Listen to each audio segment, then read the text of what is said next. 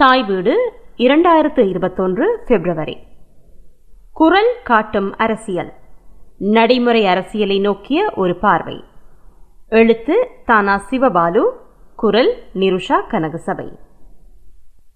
வள்ளுவன் தன்னை உலகினுக்கே தந்து வான்புகழ் கொண்ட தமிழ்நாடு என போற்றப்படும் பெருமைமிக்க வள்ளுவரின் தத்துவம் இன்று உரத்து பேசப்பட்டு வரும் வேளையில் நான் வள்ளுவன் கண்ட அரசியல் பற்றி குறிப்பிட முனைவது பொருத்தமானது என உணர்ந்ததன் விளைவே இக்கட்டுரையாக்கத்தின் நோக்கமாகும்.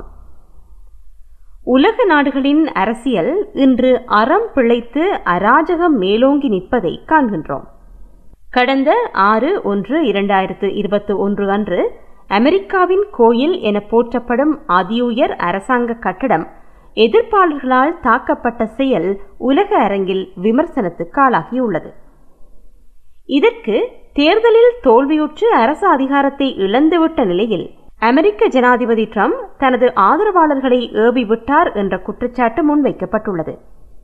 அமெரிக்க வரலாற்றில் ஆயிரத்து எண்ணூற்று நாற்பத்து இரண்டாம் ஆண்டுக்கு பின்னர் இவ்வித ஒரு சம்பவம் முதன்மை தலைமையகத்திற்கு ஏற்பட்டுள்ளது. இது அரசு நீதி எங்கே என்ற கேள்வியே எல்லோர் முன்பும் எழுந்து நிற்கிறது. இந்த சந்தர்ப்பத்தில் இதனை மீள அசை போடுவது உலகம் எங்கே போகின்றது என்பதை விளங்கிக் கொள்ள உதவும். மக்கள் ஆட்சி என கூறிக்கொண்டு உலகத்தை திருத்துகின்றோம் என்று அராஜகம் செய்யும் நிலை உலகில் இன்று கேட்பாரற்ற ஒன்றாக மாறியுள்ளது. உலகுக்கே அறம் போதித்தவர்கள் கீழை நாட்டினர் என்பதனை இந்த சந்தர்ப்பத்தில் துணிந்து கூற முடியும். திருக்குறள் சிறந்த கோட்பாடுகளை அள்ளி விதைத்துள்ளது. அப்படியான பெருமை சொல்லும் தரம்மிக்க திருக்குறள் பாடலே இதற்கு சான்றாகும்.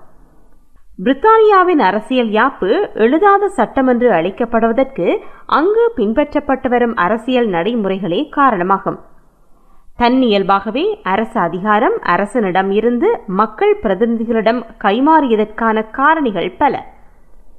அதனை ரத்தம் சிந்தாத புரட்சி என வரலாற்றாசிரியர்கள் விவரிப்பர் அதற்கு இரண்டு காரணங்களை முன்வைக்கலாம். ஒன்று அங்கு ஏற்பட்ட கைத்தொழில் புரட்சி. மற்றது ஹனோவர் வம்சத்தைச் சேர்ந்த ஹென்றி ஜோர்ஜ் இத்தாலிய நாட்டு இளவரசர் பிரித்தானிய அரசராக முடிசூட்டப்படுகிறார். அவருக்கு ஆங்கிலம் தெரியாத காரணத்தினால் அரச சபைக்கு சமூகம் அளிப்பதை தவிர்த்து வந்ததோடு பிரதம அமைச்சரின் பொறுப்பில் நிர்வாகத்தை வழிநடத்த விட்டுவிட்டதே அமைச்சரவைக்கு அதிகாரம் கை மாறுவதற்கான கால்கோளாக அமைந்தது. அரசனை ஆலோசிக்காது நிர்வாகம் நடத்தப்பட்டதே ஜனநாயகம் நோக்கிய நகர்வாகியது. ஆயிரத்து எழுநூற்று இருபத்தி ஒன்றில் மக்கள் சபையின் உதயமம் இதற்கு காரணமாகியது. அரசியல் எப்படி இடம்பெற வேண்டும் என்பது பற்றிய கருத்துக்களை முன்வைத்த உன்னத நூலாக போற்றப்படும் திருக்குறளின் சிறப்பை பின்வரும் செய்யுள் படம் பிடித்து காட்டுகிறது. தேவர் குரலும் திருநான்மறை முடிவும் மூவர் தமிழும் முனிமொழியும் கோவை திருவாசகமும் திருமூலர் சொல்லும் ஒரு வாசகம் என்றுணர். நல்வழி நாற்பத்தொன்று ஔவையார். மேற்கூறப்பட்ட அற நூல்களில் சிறப்பு மிக்கவையாக விளங்கும் தமிழ் நூல்களில் முன்வைத்து போற்றப்படுவது திருக்குறள். முப்பால் என்று அழைக்கப்படும் திருக்குறளில் மக்கள் வாழ்வியல் பற்றி வரையறுத்து கூறப்பட்டுள்ளன. இக்காலத்திற்கும் ஏற்புடையனவாக அமைந்துள்ளமை குரலின் சிறப்பாகும். பொருட்பாலில் அரசு இயல் அமைச்சியல் ஒளிவு இயல் ஆகிய இயல்கள் நாடு அரசு குடிகள் பற்றி வரையறுத்து பேசுகின்றன. இதில் இருபத்தைந்து அதிகாரங்கள் அரசு பற்றியும் முப்பத்து இரண்டு அதிகாரங்கள் அமைச்சியல் பற்றியும் பதிமூன்று அதிகாரங்கள் ஒளிவு இயல் பற்றியும் குறிப்பிடுகின்றன.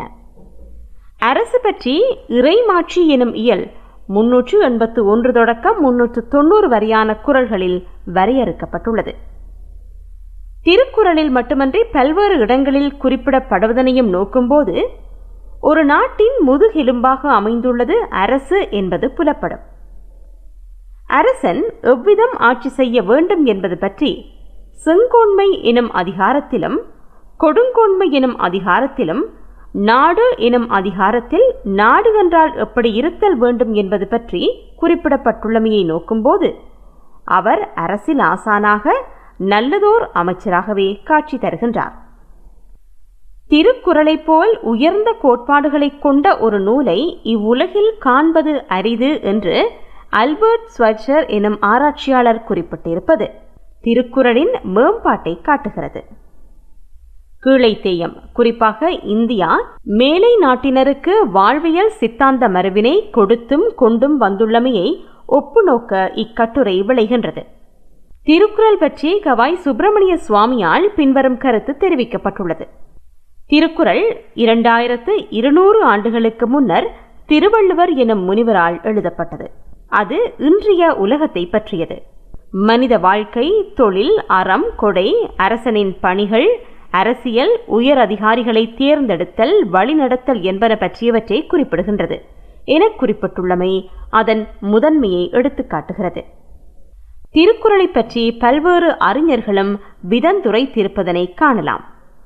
இளங்கோ கம்பர் உட்பட Leo Tolstoy Mahatma Gandhi Albert ஸ்வைச்சர் Constantine Joseph Beschi Karl Graul George Uglow Pope Alexander Pyatigorsky யூஹிஸ் போன்ற வேற்றுமொழி அறிஞர்களால் போற்றி பாராட்டப்பட்ட நூலாக காணப்படுகிறது. அரசு என்னும் கோட்பாட்டு நிலை வள்ளுவரின் சமகாலத்தவர்களான கிரேக்கர்களும் ரோமர்களும் மட்டுமன்றி சீனர்களும் கொண்டிருந்தனர் என்பதனை வரலாறு தருகிறது. அரசு என்பது தன்னிறைமை உள்ள ஒரு வரையறுக்கப்பட்ட நிலப்பரப்பையும் முழு இறையாண்மையுடைய அரசாங்கத்தையும் மக்களையும் கொண்டது என வரையறுக்கப்படுகிறது. அதாவது நிலப்பரப்பு அரசாங்கம் மக்கள் இவை அனைத்தும் இணைந்ததே அரசு என பொதுவாக ஏற்றுக்கொள்ளப்பட்டுள்ள போதிலும் அரசு என்பதற்கு ஒரு முடிந்த முடிவான கருத்தை இதுவரை யாரும் தந்திலர். அரசு என்பது ஆளுவோரையும் ஆளப்படுவோரையும் தமக்கென அதிகார பரப்பினை கொண்ட நிலத்தினையும் உள்ளடக்கியதாக அமைகின்றது என்பதே பண்டை காலந்தொட்டு நிலவி வரும் கருத்தாகும். அரசனும் ஆளப்படுவோரும் என இரு வகையினர் எப்போதும் இருந்து வந்துள்ளனர். வள்ளுவர் இதனை மிக தெளிவாகவே எடுத்து கையாண்டுள்ளார். சமுதாயத்தில் முக்கியமானது குடிமக்கள் என்பதனை அவர் முன்வைத்துள்ளார். குடிகளுக்குள்ள கடமைகள் அரசனுக்குரிய கடமைகள் எவை எவை என்பனவற்றை திட்டவட்டமாக எடுத்து காட்டியுள்ளார். இந்திய உபகண்டத்தில் வாழ்ந்த முனிவர்களுள் தன்வந்த மனு அவர்களால் எழுதப்பட்ட மனு சாஸ்திரமும் கௌடில்யன் எனப்படும் சாணக்கியனால் எழுதப்பட்ட அர்த்த சாஸ்திரமும் மக்கள் வாழ்வியல் பற்றியும் நாட்டின் பாதுகாப்பிற்கு அரசன் செய்ய வேண்டிய தந்திரோபாயங்கள் பற்றியும் ஆட்சி முறை பற்றியும் குறிப்பிடுகின்றன. மனு சாஸ்திரத்தை கற்றதனால்தான் திருக்குறளை திருவள்ளுவர் எழுதினார் என்று குறிப்பிடுவோரும் இன்று எம்முள்ளே இருக்கின்றனர். இவ்விருவரதும் நூல்களும் வள்ளுவர் காலத்திலும் முற்பட்டது எனும் கருத்தும் உண்டு. பொருளாதாரம் பற்றி சாணக்கியன் எழுதி வைத்தது அர்த்த சாஸ்திரம். இதனை பற்றி குறிப்பிட்டுள்ள கோபாலகிருஷ்ணன் அவர்கள் சாணக்கியன் எனும் அறிஞன் உலகின் முதலாவது பொருளாதார நூலை எழுதிய மாபெரும் அறிஞன். அவன் எழுதாத ராஜாங்க விடயமே இல்லை.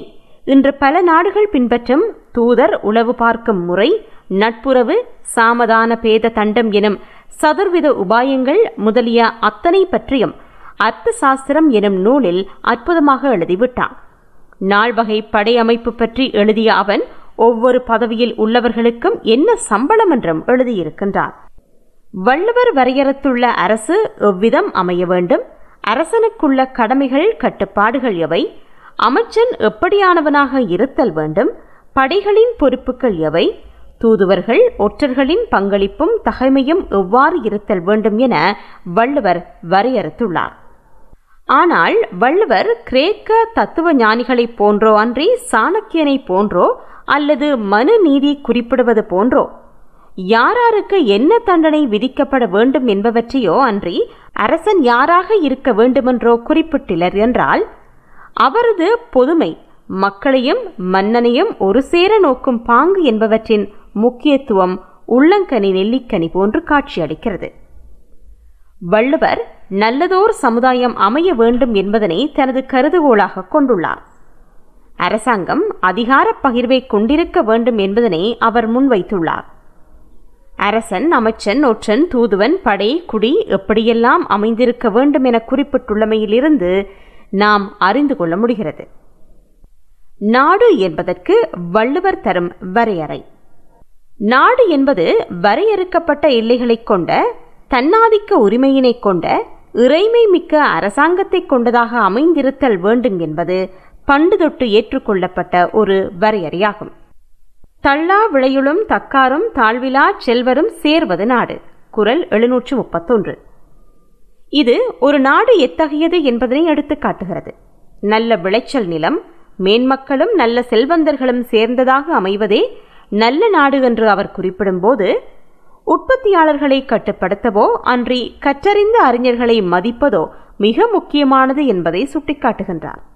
ஆனால் இன்று இந்திய நாட்டையோ அன்றி இலங்கையையோ எடுத்து பார்க்கும்போது அங்கு தள்ளா விளையுள் பேணி பாதுகாக்கப்படுகின்றதா என்பது கேள்விக்குறியாக உள்ளது. விவசாய நிலத்தை வெளிநாட்டு நிறுவனங்களுக்கு தாரை வார்த்து கொடுக்கும் நிலையே காணப்படுகிறது. இலங்கையை கூறு போடுவதற்கு இந்தியா சீனா அமெரிக்கா என போட்டி போட்டுக்கொண்டு அரசியல் தலைவர்களுக்கு நெருக்கடியை மட்டுமன்றி பணத்தை அள்ளி வீசும் நிலையை காண்கின்றோம். இந்திய விவசாயிகள் நடுத்தெருவில் நின்று போராடும் அளவுக்கு அவர்கள் வருவதற்கு காரணம் அரசாங்கம்தான் என்பதனை மறுப்பதற்கில்லை. விவசாயிகள் கடன் தொல்லை காரணமாக தற்கொலை செய்து கொள்ளும் நிலை இன்று ஏற்பட காரணம் உணவு உற்பத்தியை விட பண உற்பத்திக்கு முக்கியத்துவம் கொடுக்கப்படுவதே என்பது வெளிப்படை. உழுதுண்டு வாழ்வாரே வாழ்வார் மற்றெல்லாம் தொழுதுண்டு பின் செல்பவர் என வள்ளுவர் உழவுத் தொழிலின் சிறப்பை எடுத்து கூறியதை மறந்த நிலையே இன்று காணப்படுகின்றது. விவசாயிகள் நாட்டின் முதுகெலும்பு எனும் எண்ணம் மாற்றம் பெற்று அவர்கள் அரசாங்கத்தினால் உதாசீனம் செய்யப்படுவதனை அண்மைய விவசாயிகளின் போராட்டங்கள் எடுத்து காட்டுகின்றன. உணவு உற்பத்தியாளர்கள் மிகுந்த ஏழ்மை நிலைக்கு தள்ளப்படுவதற்கு அரசின் கவனிப்போ அவர்களுக்கான கணிப்போ இல்லாத நிலை ஏற்பட்டுள்ளமைக்கு காரணம் என்ன என்பது சிந்திக்கத்தக்கது. மக்களுக்கு மன்னன் உதவ வேண்டும் என்பதனை வள்ளுவன் முன்வைப்பது குறிப்பிடத்தக்கது. பெரும் பொருளால் பெட்டகத்தாகி அருங்கோடல் ஆற்ற விளைவது நாடு. குரல் எழுநூற்று முப்பத்து இரண்டு. இக்குறளை நோக்கும்போது நாடு சிறப்புடையதாக நல்ல விவசாய உற்பத்தியை தருவதாக அரசனின் களஞ்சியம் நிரம்பி வழிவதாக அமைய வேண்டும். ஏனைய நாட்டவர்கள் இதனை பார்த்து வர வேண்டும். அவர்கள் புகழ்ந்துரைக்க வேண்டும் என்ற எண்ணம் காணப்படுகிறது. வள்ளுவன் காலத்திலும் தங்கள் நாட்டின் பொருளாதாரத்தை அதிகரிப்பதற்காக மற்றைய நாடுகள் மீது போர் தொடுத்தார்கள். ஏனைய நாடுகளை அழித்தார்கள் கொள்ளை அடித்தார்கள் என்பது மட்டுமன்றி விவசாய நிலங்களை கழுதை பூட்டி உழுததாகவும் இலக்கியங்கள் குறிப்பிடுகின்றன. அதே நிலையை எங்களுக்கு வெளிநாட்டர்களின் படியெடுப்பு ஏற்படுத்தியது என்பது மறுக்க முடியாத உண்மை. நாடு விவசாயத்தில் மேம்பாடு கொள்ள வேண்டும். அதற்கு வரப்புயர என ஔவையார் அரசனை பாராட்டிய பாடல் எடுத்துக்காட்டாக அமைகிறது. வள்ளுவர் ஒரு நாட்டின் அடிப்படை விவசாயம் என்பதனை எடுத்துரைத்து உழவுத் தொழில் மேம்பட வேண்டும். அதற்கு அரசன் உதவ வேண்டும் என்பதனை குறிப்பிடுவது இன்று பொய்த்து விட்டது என்பதனை உணர முடிகிறது. அவ்விதமே அந்த நாட்டில் வாழும் மக்களின் நிலை எவ்விதம் இருக்க வேண்டும் என்பதனையும் அவர் பின்வருமாறு குறிப்பிடுகின்றார்.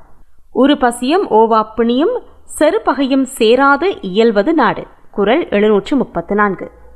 இங்கு நாட்டு மக்கள் பஞ்சத்தில் வாடாமல் வளத்தோடு வாழ வேண்டும் என்பதனை எடுத்து காட்டுகிறார் நாட்டினை பஞ்சம் பட்டினி அணுகாமல் பாதுகாக்க வேண்டும் என்பதன் மூலம் அரசினே இதற்கு பொறுப்பானவன் என்பதனை கோடிட்டு காட்டுகின்றார்.